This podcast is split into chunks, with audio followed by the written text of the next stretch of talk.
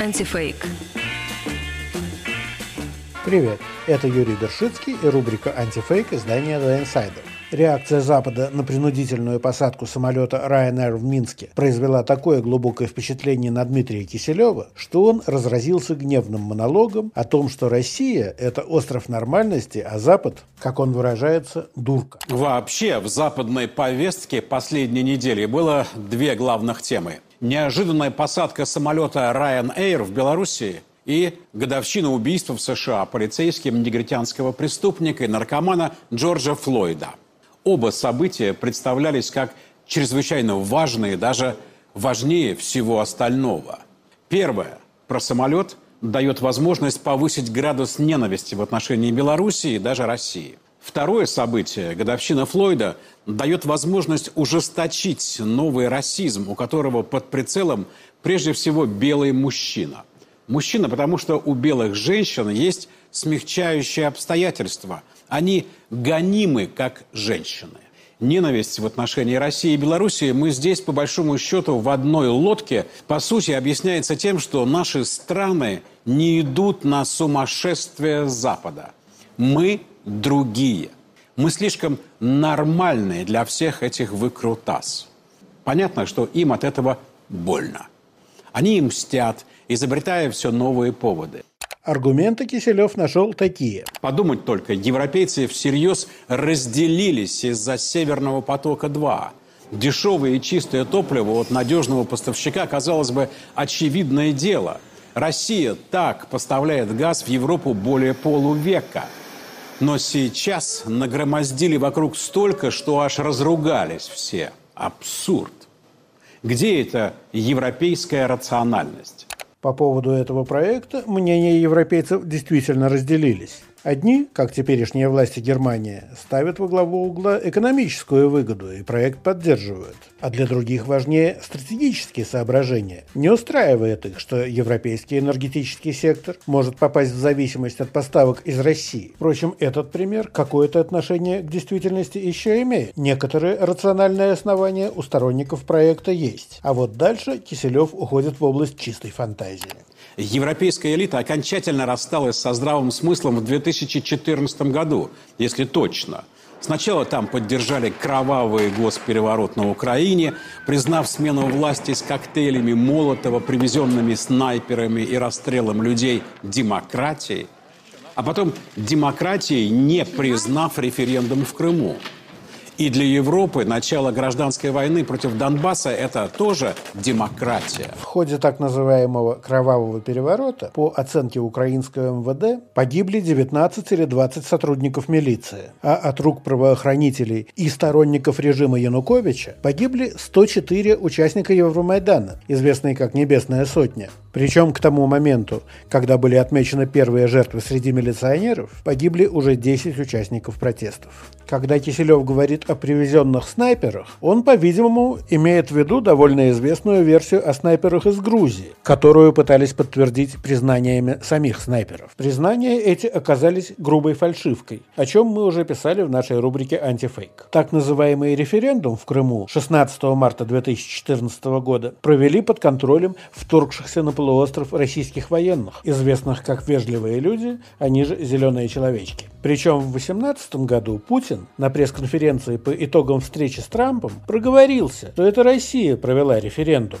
На официальном сайте Кремля фразу потом подправили. Видимо, по мнению Киселева, такие действия на территории иностранного государства и есть демократия. Но с его возмущением по поводу начала гражданской войны на востоке Украины нельзя не согласиться. Надо только учесть, что фактически война началась с захвата нескольких городов вооруженными формированиями самопровозглашенных народных республик. Но это еще не все про Украину. Или вот новый закон, который президент Зеленский внес недавно как срочный о коренных народах Украины. Это посильнее Майнкампфа. В нем людей делят на три сорта – украинцы, коренные народы и прочие. У всех разные права. Русские в законе не коренной народ Украины, поскольку у русских есть свое государственное образование за пределами Украины. По этому принципу венгры, поляки, румыны и греки тоже не коренные народы Украины, хотя на нынешней территории Украины они селились задолго до образования самой Украины. А закон такой, что и до измерения черепов недалеко. Вот сам Зеленский, например, он представитель коренного народа Украины? Ну нет ведь. То есть украинцы по национальности высшая каста. Далее коренные – крымские татары, караимы и крымчаки. А потом уже прочие русские, белорусы, молдаване, евреи. Абсурд, бред – Действительно, абсурд и бред, потому что под коренными народами, согласно российской большой юридической энциклопедии 2010 года издания, понимаются народы, обитавшие на своих землях до прихода туда переселенцев из других районов. Татары, крымчаки, караимы действительно жили в Крыму значительно раньше, чем там появились предки нынешних украинцев и русских. Другие народы Украины – русские, евреи, венгры, румыны – на такой статус претендовать вряд ли могут. Те же русские, как и украинцы, потом потомки восточнославянского этноса, который жил на территории Украины в средние века. А смысл украинского закона о коренных народах не в том, что они получают какие-то преимущества перед всеми остальными, а в том, что их статус должен соответствовать декларации ООН о правах коренных народов. А декларация гарантирует их равноправие с другими народами и подтверждает их права на сохранение языка, национальной культуры и обычаев, на самоопределение, автономию, самоуправление. Чем же еще, по мнению Киселева, западный мир напоминает дурку? Но Европе это все симпатично, они аплодируют. Зачем? Ведь это увод в некий виртуальный, несуществующий мир, где можно центральной новостью сделать посадку самолета Ryanair в Беларуси, где можно не заметить закрытие на Украине трех оппозиционных телеканалов, где можно взимать подоходный налог с пенсии своих стариков – где годовщина Флойда в европейских теленовостях важнее срыва планов по вакцинации, драматичного спада экономики вот уже второй год подряд. В разведке этот прием называется отвлечением на ничтожный объект. Вообще-то в феврале, когда по указу президента Зеленского в Украине прекратили эфирное вещание трех пророссийских телеканалов 112 Украина, Ньюзван и ЗИК, об этом писали все ведущие европейские СМИ. И информационные сообщения были, и аналитические материалы. Но Киселеву, по-видимому, хочется, чтобы февральская новость оставалась в центре внимания и в конце мая. Правда, в таком случае Запад действительно был бы похож на дурку. Спад экономики, вызванный пандемией коронавируса, на Запад Западе никто не скрывает. Но свежих новостей на эту тему в последнее время действительно нет. Но не каждый же день им появляться отставание темпов вакцинации от намеченных планов – это тоже новость начала года. Тогда это широко обсуждали. Кстати, к концу мая в Германии хотя бы одну дозу вакцины получили 43,6% населения, а полностью вакцинированы 17,6%.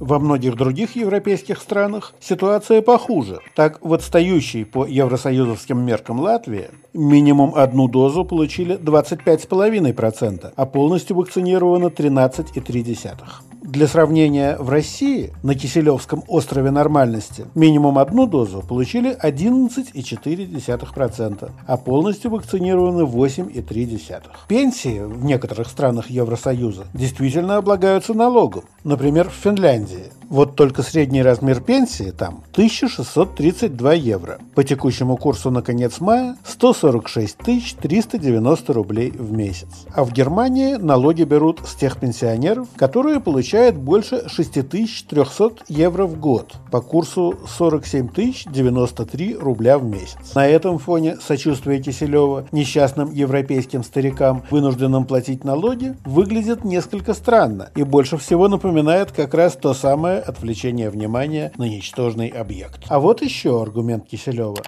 Вот вам самолет в Белоруссии сел, а то, что французские военные уже три письма написали с предупреждением гражданской войны, это не в счет. До президентских выборов во Франции менее года Марин Ле Пен из-под Макрона почти стул вытаскивает. По весенним опросам за Ле Пен во втором туре готовы проголосовать 46-47% французов. Перед нами еще один пример удивления по поводу того, что Запад интересуется инцидентом с самолетом Ryanair больше, чем старыми новостями. О рейтинге Марин Ле Пен в 48% сообщали в январе и в марте. В последнее время больших изменений в позициях претендентов на президентский пост нет. Впрочем, до сенсации здесь далеко. Все опросы общественного мнения показывают, что Ле Пен занимает первое место в первом туре президентских выборов, но проигрывает Макрону во втором. Если вы еще не устали, вот вам еще один пример европейской ненормальности. Но это не важно. В топах новостей Белоруссия и Флойд – вот Макрон уж предлагает взять с собой на собрание Большой Семерки белорусскую домохозяйку, проигравшую выборы, Светлану Тихановскую. Французы ему говорят, что если уж он так любит оппозицию, то пусть пригласит на саммит и представителей желтых жилетов. Отличная инициатива, Маню. Тогда сразу приглашай на следующую большую семерку. Еще и желтые жилеты, ладно? Чтобы они представляли Францию. Что такое, ты не согласен? Пусть тогда Большая Семерка пригласит на свой саммит вместо Макрона Марин Ле Пен и Меланшона. Надо, видите ли, и оппозиции давать голос. А вот это один из излюбленных приемов пропагандистов из агентства «Россия сегодня», которым руководит Киселев. Когда в западной прессе трудно найти публикации, близкие российской позиции, в ход идут комментарии никому неизвестных и непонятно существующих ли в реальности читателей. Язвительный комментарий на сайте газеты «Ле Фигаро» – отличная инициатива, Маню. Тогда сразу приглашай на следующую большую семерку еще и желтые жилеты, ладно? Чтобы они представляли представляли Францию. Что такое, ты не согласен? Оставил некто под ником К-18. Авторитетное мнение, достойное топа новостей, ничего не скажешь. Но вообще-то, с точки зрения Макрона и Евросоюза, Тихановская не оппозиционный кандидат, проигравший выборы, а фактическая победительница выборов, незаконно отстраненная от власти. А завершает свой монолог Киселев такой тирадой. Итак, у них там странные планы. Но мы-то здесь при чем? У нас своя песня. Россия сегодня своего рода остров нормальности, если смотреть из западной дурки. Понятно, не без трудностей, но зато со здоровой культурной основой. Если то, о чем он говорит, и есть культурная основа острова нормальности, то еще вопрос, где же на самом деле дурка? Другие наши материалы читайте в рубрике «Антифейк» на сайте издания The Insider.